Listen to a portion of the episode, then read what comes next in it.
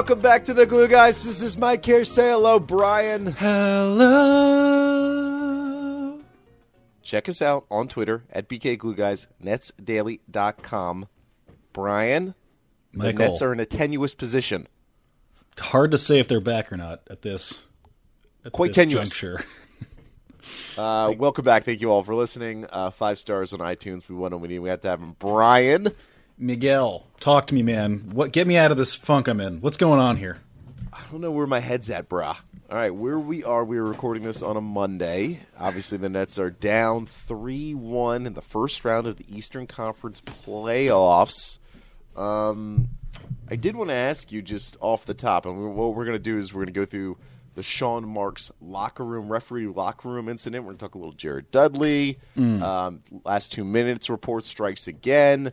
Nets three-point shooting, Caris LeVert, D'Angelo Russell performance. But where are you? Where's your head at? What's the last two minutes report? Right, why don't you just call it the how we screwed the Nets report, you know, the, with the regularity that this comes out not in our favor. Like, what's going on? You know? Dude, I, I thought we had discarded the last two-minute report. What was it? Last season was the famous stretch of games where it was just that the Nets the Nets were the what five thirty-eight did the analysis of which team was screwed the most via the last two-minute report, and it was obvious that it was the Nets. And they did the player analysis too, and Spencer Dinwiddie, our most our complainingest player, which is which is a thing that we don't we dog him for, but like. He was right, you know. He was by far the most fouled and least called upon player of, of all the um, people they did that analysis of. And and I, you know, I was in. I covered the game as a media member for Game Three. Game Three was when uh, Dinwiddie got the technical, and I asked Dinwiddie specifically in the locker room after the game. I said, I said to him, right to him, I said, um, this series was getting chippy, and this is before the fight. I said, this series has been getting chippy. You got a technical. What's going on? He says, well, the technical isn't about the other team. It's about respect. Mm. Respect, Brian. The Nets aren't respected by no. the referees. um, honestly, though, we hadn't been talking about the last two-minute report all year. And now, so if you don't know, and I will recap it for you all, uh, game four, final possession for the Nets, the you know, an awkward, awful pick and roll from D'Angelo Russell to Jared Allen.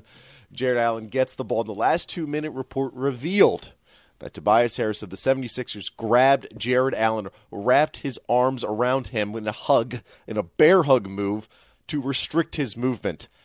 That play, Nets down by two with twenty seconds left. Allen could not get to the basket, then was swarmed by two other defenders. Of course, turned over the ball, ending the game essentially. Um, Brian, is that how you saw it when you saw it? Yeah, I mean, I get it. The the refs had to get back to Philly to eat some cheesesteaks, you know, and uh, scrapple. They're probably scrapple people, you know, wherever they're from. In the hills, these these refs, these Ed Malloys, wherever we're here from. From the Schuylkill. Yeah. They emerged from the Schuylkill. Yeah. Yeah, I, yeah, I don't know. I don't even know how they have the, the huevos to publish those last two minutes reports anymore. They should just, like, slide them under Sean Marks' door and run away, you know? It's it's shameful. Like a flaming bag of poop. Ring the doorbell yeah, and run away. Set it on fire. Run out. Um, by the so obviously, you know what's been what we talked about before the playoffs. Like, do the Nets need the playoffs and sort of the grand importance of it? You advocated for, in fact, maybe not making the playoffs because the karma had been so good that that gets them a shot at Zion. Um. The other side of it is that you kind of you want the playoffs because it, it builds up experience and it does all these things where it gives you a platform yeah. for two weeks. Um, what it's also done for the Nets is it's created cult heroes immediately. And, you know, in oh. reality, the Nets may will likely be knocked out in the first round, in all reality. But cult heroes have been built in Jared Dudley. And Sean Marks' status amongst the Nets fandom is growing ever more rapidly. If you haven't seen it, um, Sean Marks was fined twenty-five thousand dollars by the N B A because he entered the referee's locker room after Game Four. And this is the, the tale of this, the growing legend of Sean Marks, is told in two tweets. The first tweet from Waj, uh, veteran N B A reporter Waj. Wait, but before Source, you get into all these other yes. points, let me just jump on a, a couple of the ones that you that you just broached there, if that's okay. Please, absolutely. Um, Yeah, so first and foremost, I, I want to like completely renege on on the thought process that led into not wanting it's wanting to miss the playoffs. The the playoffs are so much more interesting than I remembered. I, I forgot like how um, and not just for the cult hero stuff, but just pure X's and O's and the way that people begin to dissect the you know YouTube now. There's people all over the place, amateurs and and professionals alike, deconstructing the the strategies of, of both teams and. Super compelling ways. Um, and when you get the, you know, opportunity to go against the same team over and over again, um, just on a pure basketball level, really interesting conundrums and, and, um, you know, m- matchup problems and all the other things that go into what makes, you know, a series good, uh, become super self-evident and, and fun to monitor. Um, so like for that experience as well, like getting Kenny Atkinson acclimated to, you know, making those kinds of macro adjustments, uh, and also like just watching people like Caris LeVert uh, sort of rise to the occasion, you know, in, in the way that he has in the last couple of games. Um, and, and also letting Jared Dudley, of course, be the somehow the emotional like nebulous of this team where, where it really did not seem like they're like, if anyone was going to be it, it didn't seem like he was, but he's, he's killing it out there. His, his trolling is next level. Expert trolling, and it's made especially effective because they they do think that he's he's like he's got nothing. You know how they keep saying they're playing with house money. Jared Dudley is is playing with house money like two times over, right? Because there's zero expectations from him personally, and so any three that he does hit is a special F U to you know anyone guarding him, and especially if that person was supposed to be Ben Simmons. Um, well, okay. So, Nets Nation is not going to love this take, but in the end, it shows Jared Dudley's value. But so there's like a, a, a bubbling theory out there, almost in like Game of Thrones, that Bran is the Night King theory. This level of theory theorizing is that, you know, the, the, the belief going into the series is that if Jared Dudley got into a game and knocked himself out of it, but also knocked out Jimmy Butler, then that's a win for the Nets, right? This was, uh, you know, but... what it actually ends up being is a negative for the Nets because Jared Dudley has become so important to what they do. I mean, it's crazy to think how important he, what he what they do defensively. It's not even like offensively. In a completely unironic way, he is vital to this team. Like in, in this series, it's really strange to think about it this way, but like just watching how much he does defensively, it is it is pretty galling just how important he is to what we do. Well, and all, all the amateur lip readers out there, as Jared Dudley's getting tossed from the game after that fight, uh, you can Atkinson runs up to him, and it seems like Atkinson is saying, "We need you," as if like we basically saying, "You can't be no. doing that. You we we can't get you thrown out of the game because we do need you in the game." While again, as crazy as it seems to have Jared Dudley be the guy that, again, in a one for one comparison, Jimmy Butler, Jared Dudley. Jim, Jared Dudley's more important for the Nets than Jimmy Butler is for the seventy-sixers. And what Jared Dudley does is he plays the five at times for the Nets. He makes smart decisions constantly on the floor. He's making savvy moves on defense. And he is one of the few guys on offense that, you know, I feel better about being open from three because the three-point shooting is so horrific at this point. Um, the one thing I will say I just you can check me if I'm completely wrong on this. Did Jared Dudley create, going back to Game of Thrones, did he create a Night King-like figure in Ben Simmons? Because would would we be getting this villainous Ben Simmons performance? And I'm not just saying him being a villain. I'm also saying him being an effective player on the basketball court. Would we have been getting that if Jared Dudley wasn't trolling him? You know, after game one or whatever it was, when he said when he said that Ben Simmons is average in, you know, half-court offense. Would we be getting this ignited Ben Simmons performance if Jared Dudley had not sparked him a little bit, at least competitively? Um, I think we would have. Um, I don't, you know, I, hard to hard to say one way or the other, of course. But, you know, coming into game two, uh, you could tell that the strategy was I I'm not I'm not gonna get booed again. Like right out of the gate, the first two plays where Ben Simmons doing his like giant wind up, um, like you know running to at the rim thing that he does, um, which is I gotta say though like I you know while it worked in game one, I think that the thing that we should have probably adapted to sooner is just like you know, why not just like pick up Ben Simmons at the half court and like not let yeah. him get a f- sprinting head start at the rim every time? Um, that feels like a that thing was... that we probably should have addressed. Well, so game three, we it's crazy how much has already happened since the last time we potted. But like, obviously, game three was this pretty glaring opportunity. Embiid's out. Um, you're at home for the first time in a playoff game since, you know, four years ago or whatever it was. This is like this huge momentum moment that you can capitalize on. Um, but when you're, it's particularly in the arena, because you can get sort of where they had the media members, the overflow media members like myself, was the worst seats possible in Barclays, which is corner upper deck, which which actually ends up being a nice view because you kind of get like this uh, side angle, little like above the action type type view. And the defense on Ben Simmons is basically like, we're only going to pick him up with when he's five feet within the basket, which is not a good strategy. And it seemed also to be to let other guys sort of operate with space constantly. Um, now, that changed in game four. The Nets played better defense. Um, but, you know, that was the real opportunity. Obviously, it's heartbreaking that they lost in game four. And if you could have gone back to Philly two two, and it, it, then it, then it's a completely different series. And then there's some more doubt in the 76ers' heads. Yes, they blew out the Nets in game two. Uh, game three wasn't a blowout, but it was a, a pretty sure win by the 76ers. If the Nets had won in game four, then obviously the series would have been completely different. But can we blame the refs, right? Like, do we blame the refs? Sean Marks maybe certainly does. Going back to these tweets real quick. Sean Marks, this is from Waj, our boy. This is Sean Marks entering the locker room. Nets and Nets G M Sean Marks livid over belief Embiid's flagrant one in games two and four should have been deemed a two. This is from Waj. More a message to the league with ref challenge.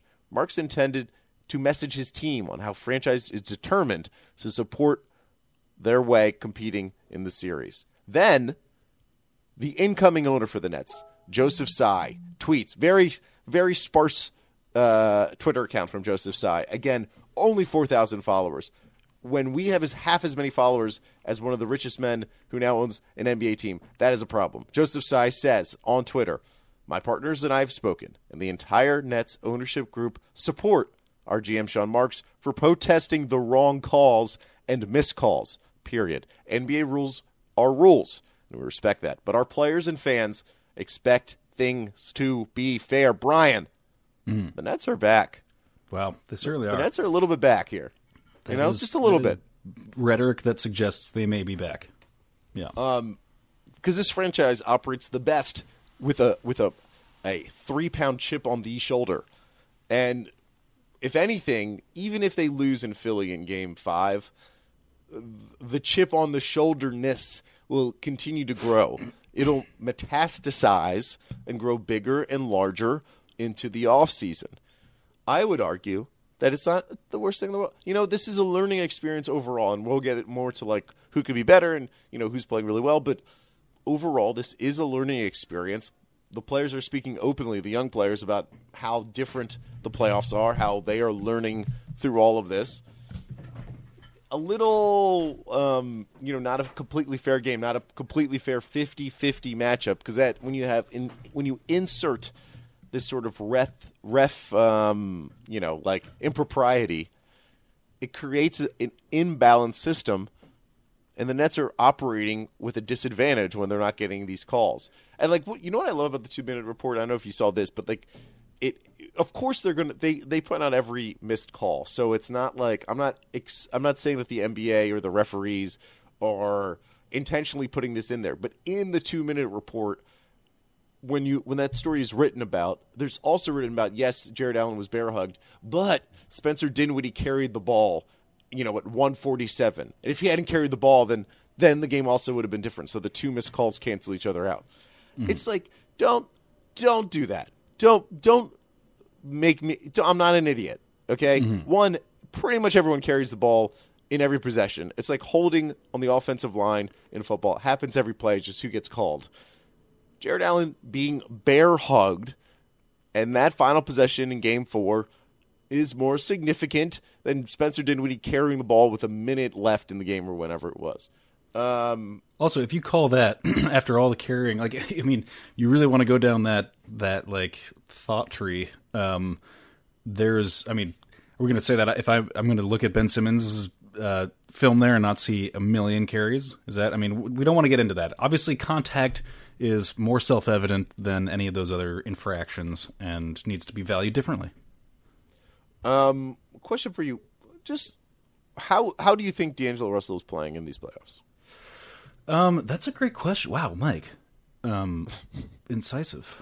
Um, I think like he's not, he, he's, um, gosh, I hadn't really thought of it about it because like, you know, he's playing well enough to not like beget any of like, you know, meaningful conversation about it. And yet he should be sort of rising to the occasion in a way that, that Caris LeVert is maybe kind of stealing his, his sunshine a little bit. Um, For sure. Uh, but I'm not like mad about it. Um, that's always sort of like what I've seen. Like, so D'Angelo Russell's like outside of like a, a handful of games where he like went off or whatever. I always kind of thought of him as a sort of like, you know, and people will point to the fact that he's like pretty streaky and gets hot or whatever. But like in a game, you know, over the course of a month or whatever, there's only a handful of games that'll really point to me like, oh, that was like a game where D'Angelo Russell did something. He just kind of quietly does get his like, you know, twenty to twenty-five points nowadays. Um, And it's mostly because he's just bombing threes. Like when he's at his best, it's just as a, you know, um, artilleryman. Um, so like, I'm not, I'm not, it's also especially a bad matchup for him because like, you know, he uh, does well beating his man, but second help defenders and things like that, like getting shots up over really tall people. All he can do is do um, floaters in the lane, and presumably that's not something you want to plan for in a, in a seven game series. You don't want to like write down on paper like, yeah, let's take like maybe the least effective shot in the game with like you know you know over and over again. Um so yeah, I mean, I guess it makes sense to me, but and yet I would like to see a little bit more. I don't know, that was a stammering explanation. I hadn't really thought about it. No, and that's the thing, that's why I brought it up, because you know I look back at his stats within these four games so far. He's averaging twenty-two points a game, which is right on his season average. He's down to four assists a game, which he was at seven, about basically at seven assists a game during the season. So, so the, he's we're losing the Nets are losing production from him. But the, probably the reason why he's down to four assists for the most part is that Joe Harris is ice cold from three. He hasn't hit a three since game one. DeMarre Carroll is shooting twenty-five percent from three, and he's attempted twenty-threes. And those are two guys that D'Lo's feeding on a consistent basis throughout the series. So like, if they're shooting well, well, one, the Nets are playing better, and we feel better overall about how the Nets are playing if both Joe Harris and DeMarre Carroll are shooting up to their averages. And D'Angelo Russell's assists are probably at six assists a game. I think watching it, it, it feels, you know, I'm not, it's not even being critical of him at all. It feels like he's a, a continuation of the regular season, and it isn't an elevation in the playoffs. And it's tough for him to elevate because he elevated so much in the regular season that to then go up another level in the playoffs uh, would have been tough. And you brought it up.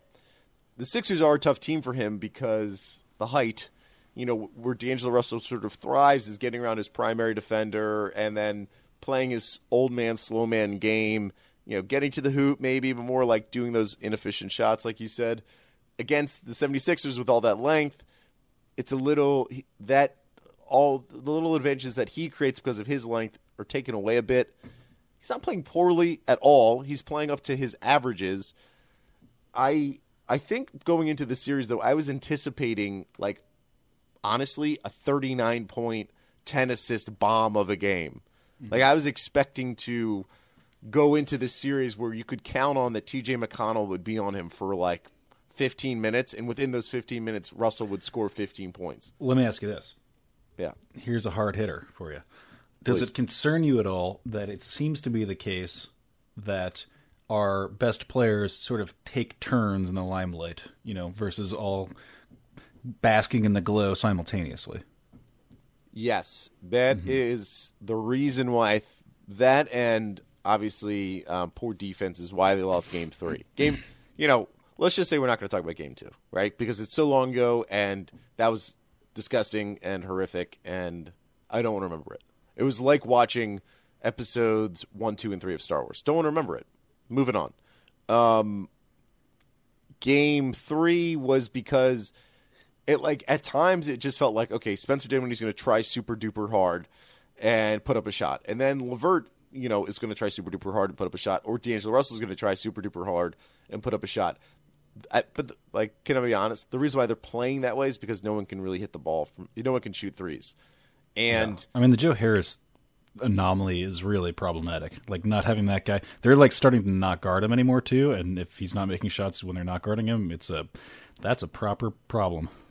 And he and so you know again the under and we've talked about this, but like the underreported, underdiscussed element of the Nets in the playoffs and the Nets end of season is that Allen Crabbe, Allen Crabbe's injury. It almost got like no coverage. The fact that Allen Crabbe, you know, he had that knee issue for a while and then he gets surgery and then we just like, okay, we canceled him out or gone. He's out of our memory. He, he's been snapped out. Thanos snapped him out and he yeah. dissolved into dust. And we don't even think about him. But, you know, even if he was his normal self, which means he probably would have had a game where he shot like one from seven from three, he also would have had a game where he was like four for six. And four for six would have won him a game. And I feel like I feel like Allen Crabbe is is greasing the palms of basketball reference dot com or something to like, because there's like his his averages are not as offensive as they sh- they say. Like every night he goes out there and yeah he goes like t- you know one for seven and somehow he's like yeah you know hovering around forty percent. Like yeah that's yeah. impossible. How's this possible? Um, they have no one else on the bench. They have no one else on the bench. Because Allen Crabbe was the Joe Harris approximation when they go to bench units. Um, you know, I, I and Allen Crabbe had multi- focused more on defense at certain times during the season, which would have been helpful. Um, it would have made their bench units way more effective. You also could have had units where it's like then Joe Harris and Allen Crabbe are out there with Caris LeVert, and you have a bunch of sort of twos and threes out there against the length of Philly, and you have two three-point shooters that stretch things even more. Um, but because Allen Crabbe's not out there, Joe Harris has to do everything. Joe Harris guarding J J Redick was um, a sad look for our guy, Joe Harris. There was that, that stretch in game three where J J hit three threes in a row or whatever it was, and Joe Harris was guarding him. And now they're not even they're not doing that anymore. Now it's Spencer Dinwiddie on J J Redick. So like so this is a common excuse. Is Joe Harris, is there an injury that we don't know about the reason why he's shooting so poorly? He has not hit a three since game one. That is, for a guy who, what, led the N B A in three-point percentage, that is, something is wrong, vastly wrong. And we, you know, and I, again, when I covered it for the media, I I asked the question to a couple of the Nets players of whether it's something the 76ers are doing or whether they're just not shooting well from three, and everyone just says a little bit of both, right? The Nets are getting open shots. I don't know what the second spectrum stats are. The Nets are open from three. Joe Harris less so, but they're open from three and they're not hitting them. Um, I mean, Joe Harris is being covered like pretty tightly. Like he's, yeah. he's having to work really hard to get open and is not seeing a ton of daylight. So like, you know, but the few shots where he is like wide open, like and like now they're beginning to like not respect his shot anymore. I think it may be a little bit uh, the the moment getting the best of him. Once you start, you know, slumping a little bit, you're getting. You're getting taken out of the game. It's hard to reassert yourself. You know, that's not a, an uncommon thing, especially for a guy who's playing his first real meaningful minutes in a playoff series. Um, yeah. Um, I think the craziest stats beyond Joe Harris not hitting any threes in games two, three, and four is that Caris LeVert played forty-two minutes in game four. forty-two minutes from Caris LeVert. He is averaging twenty-two points per game, which is funny because – you know, we talk about D'Angelo Russell being underwhelming at not underwhelming, but just whelming, I guess, at twenty-two points per game. Caris LeVert's averaging twenty-two points a game, and it feels like he's like rising up from the ashes and becoming mm-hmm. the superstar player right in front of our eyes. His bounce is completely back. His handle's incredible. James Ennis must be dreaming, nightmaring of Caris LeVert at the moment for how Caris is dominating him when Caris has the ball on offense. Um, that. If this team's going to have a comeback, it has to continue to be D'Angelo, Caris LeVert, and Dinwiddie scoring like seventy points together. And then you're going to need one other guy on the floor, whether it's like Jared Allen or DeMarre Carroll, someone else like score, whatever else it would be. You know, the remaining that the rest of the role players account for the remaining forty p- points.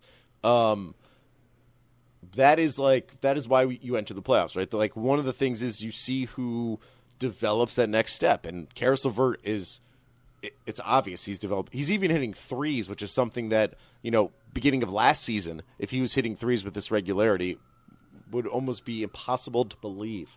Mm. Um, yeah, do we have I any mean, email use? Oh, sorry. So go ahead. What did you say? I was going to say, you have some, we have some email.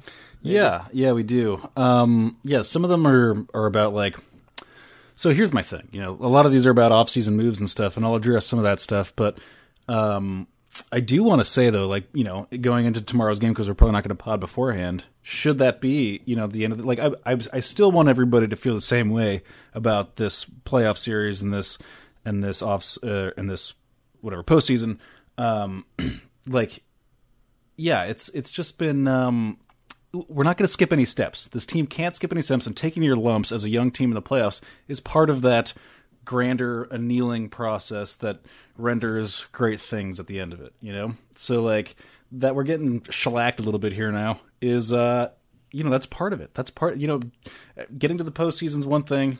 Learning how to really, like, navigate a seven-game series is a completely different skill set, as we're, as we're finding out for these guys. So, like, you know, I just encourage everyone to, you know, feel in their heart that this is a, you know, a years long process. You know, this isn't the kind of team that's just going to set it on fire right away, but, you know, I have faith. Anyways, with that in mind, everyone's looking for off-season moves here in this, but one that I think is a great email. This is from your boy, Matt Rodbard, um, uh, which is, he has a great boots on the ground experience here. He's taken, um, like paparazzi style images and videos of, Um, Karl-Anthony Towns says, "Hey guys, so Cat was at the game last night. See photo of him with Mister Whammy and video attached.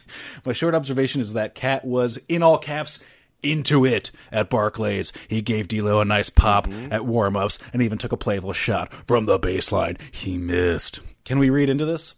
I've been preaching to my friends that Cat is the missing missing piece for B K and that he needs a positive environment and better coaching to really hit the highest level. And can we trade, say, like, O M G, am I even saying this? LeVert, Allen, Musa, picks for him? Or wait, is that even enough? Signed, your friend, Matt Rodbard. Um, Matt, thank you for, for writing in. Also, check out his books, Koreatown, a cookbook, and Lasagna, a baked pasta cookbook, on oh, Amazon booksellers. Little plug for Matt. Anyone, anyone who's got any kind of thing in their um, sig line, I'm going to read it off. Don't you worry. That'll that'll that's free plugs for anybody. Um, so yeah, pick up those cookbooks. Love a cookbook. So Matt, send me one if you if you got a spare copy lying around. Uh, you want to give out your Mike, address? You, Mike, you've been yeah, Mike, you've been on the Cat train a long time, and not just the feline one, the the one that I'm writing. Um, sorry, the the one about Karl-Anthony Towns. That's the that's a big one. You've been talking about this for a while. Yeah, it's it's been something, and I'm going to take full credit when we go to that press conference that announces the trade in some way to acquire Karl-Anthony Towns. Um, just to recap, him and D'Angelo Russell are great friends, and as that email laid out, that Karl-Anthony Towns was at the game. I think, was he wearing like a D'Angelo shirt or something? He was wearing, Let's I'm pretty see. sure he was. Look at the um, It was like the maybe the D'Angelo Slam magazine cover. That was the T-shirt. Um, I will not discuss... Out of respect for the Nets roster, I will not discuss who may be in that trade if that trade has to happen. I just think increasingly so that Kevin Durant's going to go to the Knicks. Kawhi Leonard's going to either stay or go to the Clippers. Like, all those major free agents are all going to go to other destinations, and the Nets are not going to be one of those destinations. And whether the trade has to happen this offseason, the Nets are the prime candidate to be – the team that picks up a guy like Karl-Anthony Towns. They're beyond Anthony Davis. There are many other players in the N B A that are not being focused on as possible trade candidates. You know, Damian, Damian Lillard's always floated out there as a guy who could possibly be traded. T J McConnell could possibly be traded because there's some belief that those two guys, you know, really can't play together ultimately for a championship basketball team. Neither of them makes sense for the Nets, but the people that do make sense, the person, the one guy that clearly makes sense for the Nets is Karl-Anthony Towns. Now, that that's going to take a significant package, because if Karl-Anthony Towns is out there in the market, a lot of teams are going to be interested, and it becomes this whole sort of bidding war thing. I'm telling you, man, it's there. Okay, th- this is not usual. It's not usual for a star of another team to show up in a playoff game to watch his friend play basketball.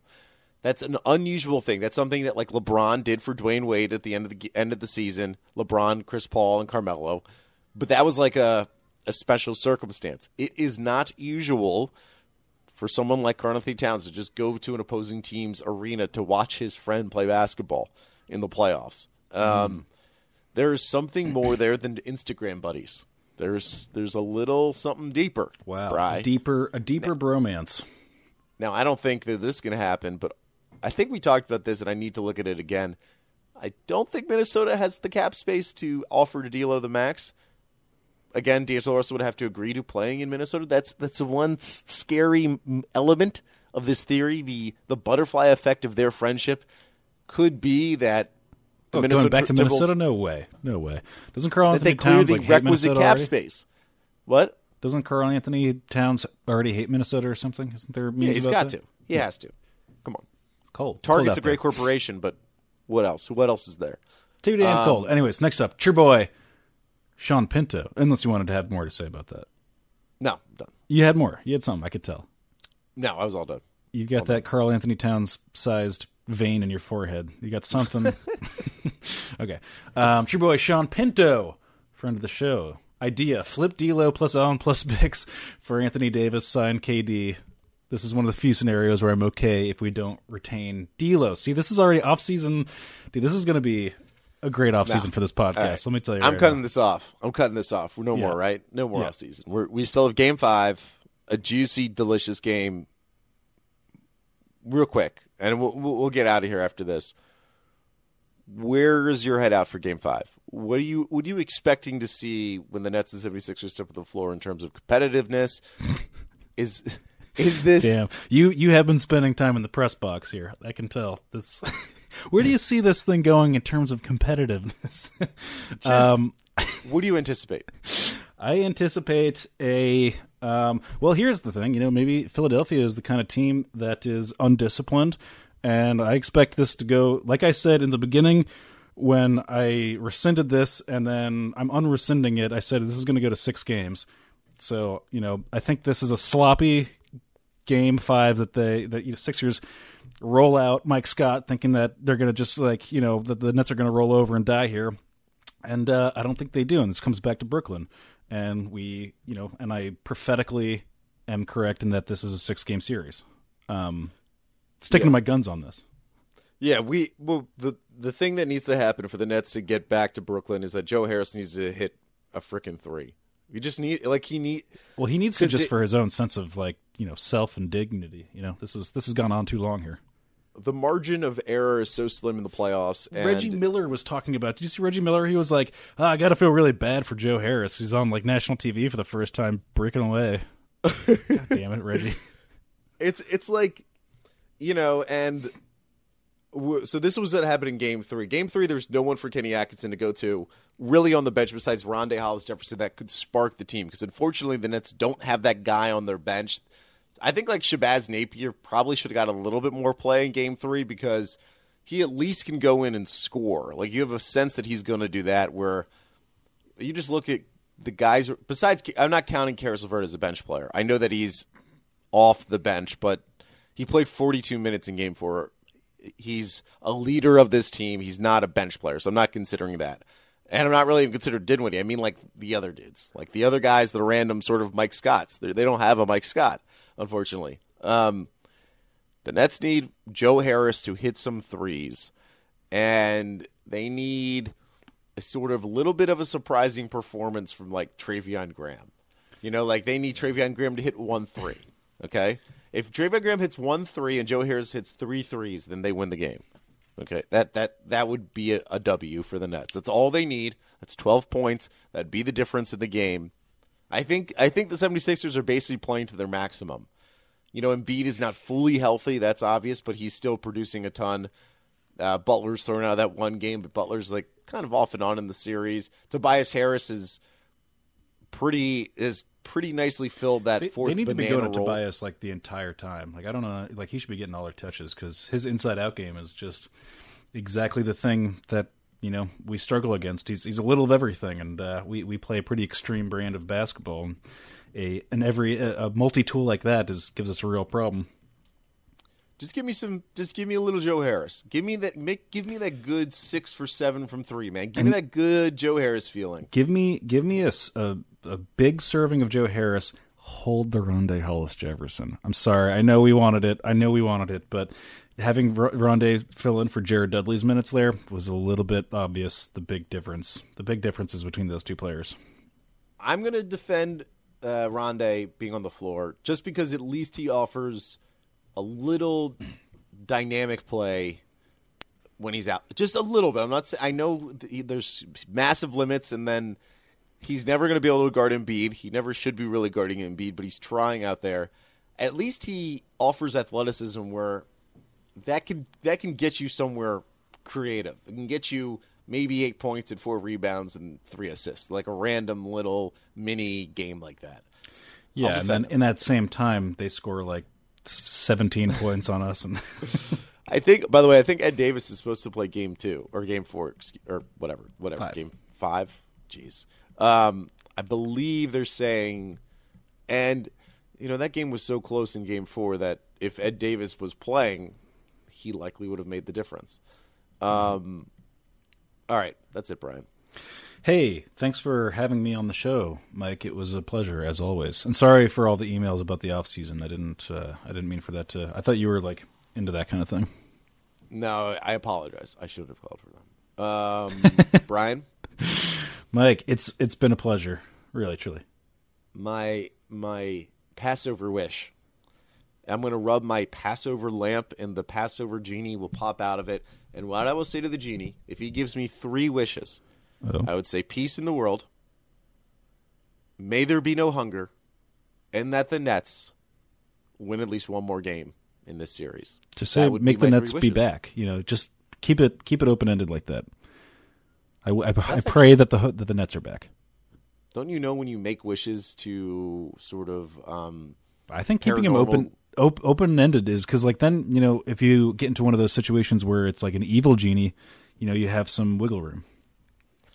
Yeah, but but you, if you leave it open ended, it's right, like I want to be back with I want to be back with my love. Actually, whatever that's, my love would be. That means that, they put you in is, the grave. That is the problem with the evil genie. They they people are not specific at all in any of those wishes. They're like, I yeah. want to be happy, or yeah. whatever it would be. No, is this, no, this never is asked like for that. It's never right? No. It's not happy. They're like, I I want a sports car and inside yes. of like my body. Or something, you know, or whatever it is. Um, maybe that's too specific.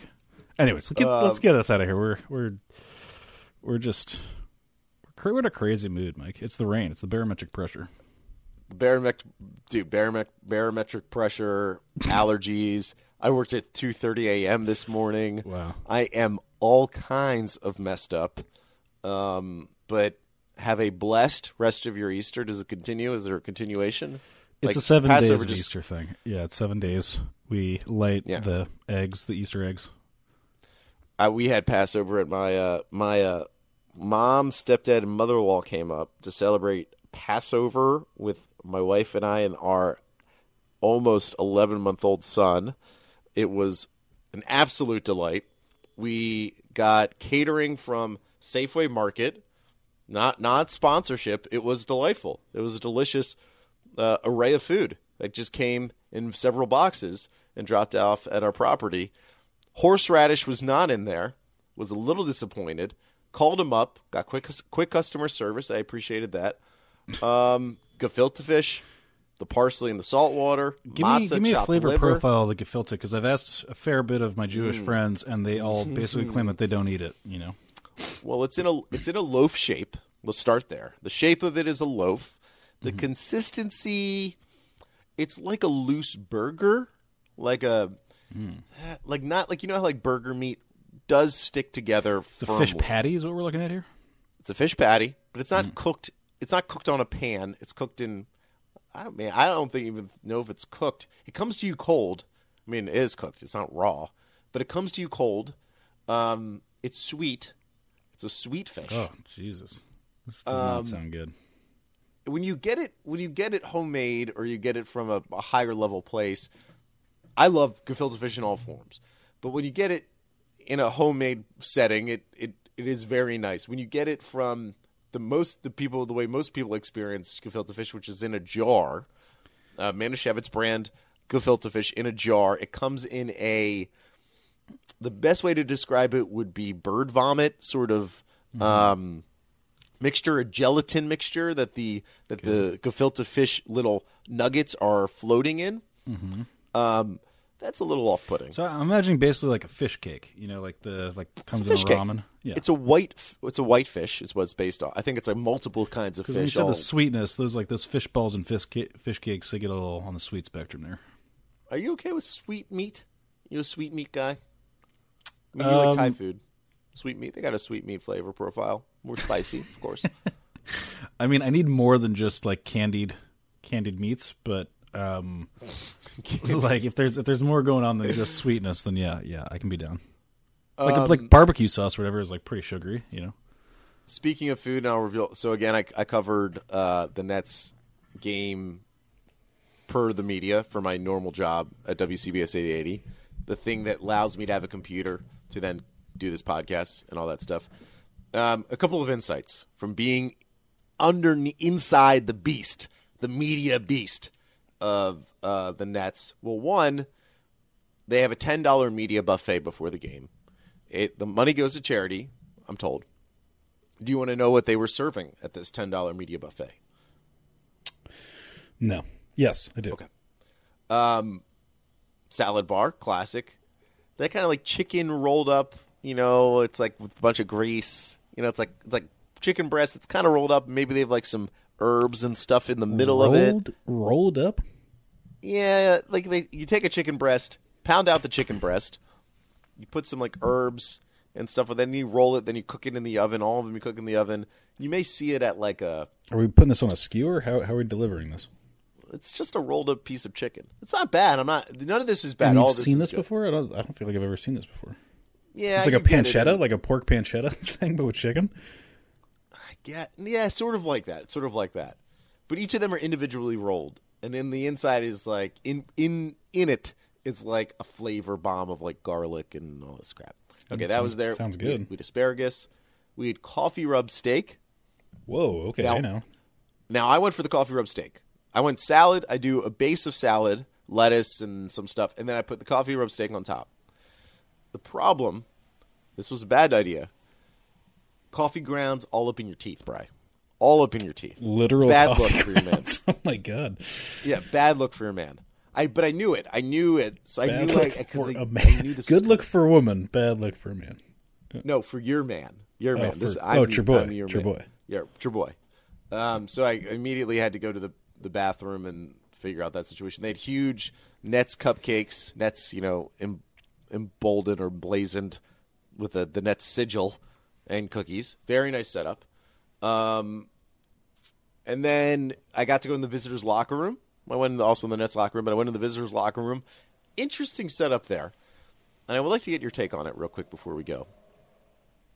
Inside the locker room. So the visitors' locker room is smaller than the Nets' locker room. Of course, being a competitive advantage, you don't want to give the opposing team a, a palatial estate of which to prepare for the game. I understand it all. There are eight different two-foot by two-foot photos hanging up on above the lockers, okay? And each one, four of them are, are of musicians, though three of those photos, it's Nicki Minaj, Drake, Beyonce, and Bieber. I wrote this down. Three of them of them in concert, though I can't really tell you if they're at Barclays. And actually, I think one of them for sure isn't at Barclays, but you have to assume they are. And then one of them's Nicki Minaj just standing in front of a Tidal backdrop. Tidal, the Jay-Z streaming service. Also, and so that's four of the photos. The other four are a photo of Lucali, the pizza place, Lilia, the Italian restaurant in Williamsburg, the an overhead shot of Olmsted, another restaurant, the, the backyard patio section, just an overhead shot of Olmsted, and then a photo of a rooftop pool of a condo development in downtown Brooklyn. So what is the message the Nets are trying to send here, Brian? Why are they just putting up – because this is a, this is a decision. This was a planned sort of montage of – what Barclays represents in well, some way. Clearly, it's this is the timeshare, right? They've got you in the timeshare sales sales room. and you're about to get uh, you're about to get the pitch. Does the know? condo company come in and right. hand out pamphlets like before the game to the cat? Yeah, exactly. Just you know, if if you want to talk about this, yeah. See, that's that's the condo. We have a rooftop pool. We have all this stuff. You know what? J J Redick probably bought in. That's where he's living in Brooklyn. Mm-hmm. Um, I like that they have Bieber too. Like the idea that the N B A players are like, I do, I do love the Bieber. I do love me some Biebs. I, I would want to be anywhere near for that.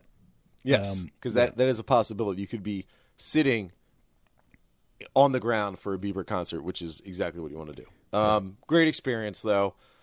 Uh, I was not thrown out of the building, and I appreciate that. And I'm excited, hopefully, God willing, genie willing, the Passover genie. If the genie grants us a game six, I will be there. Great. There you go. All right, let's G T F O. Take us out. Uh, thank you all so much for listening. Five stars on iTunes. We want them, we need them, we have to have them. Uh, at BKGlueGuys on Twitter. Thank you all for listening. Brian, the Nets are back. Okay. Bye, everybody. Thank you. Bye. Yeah, boy.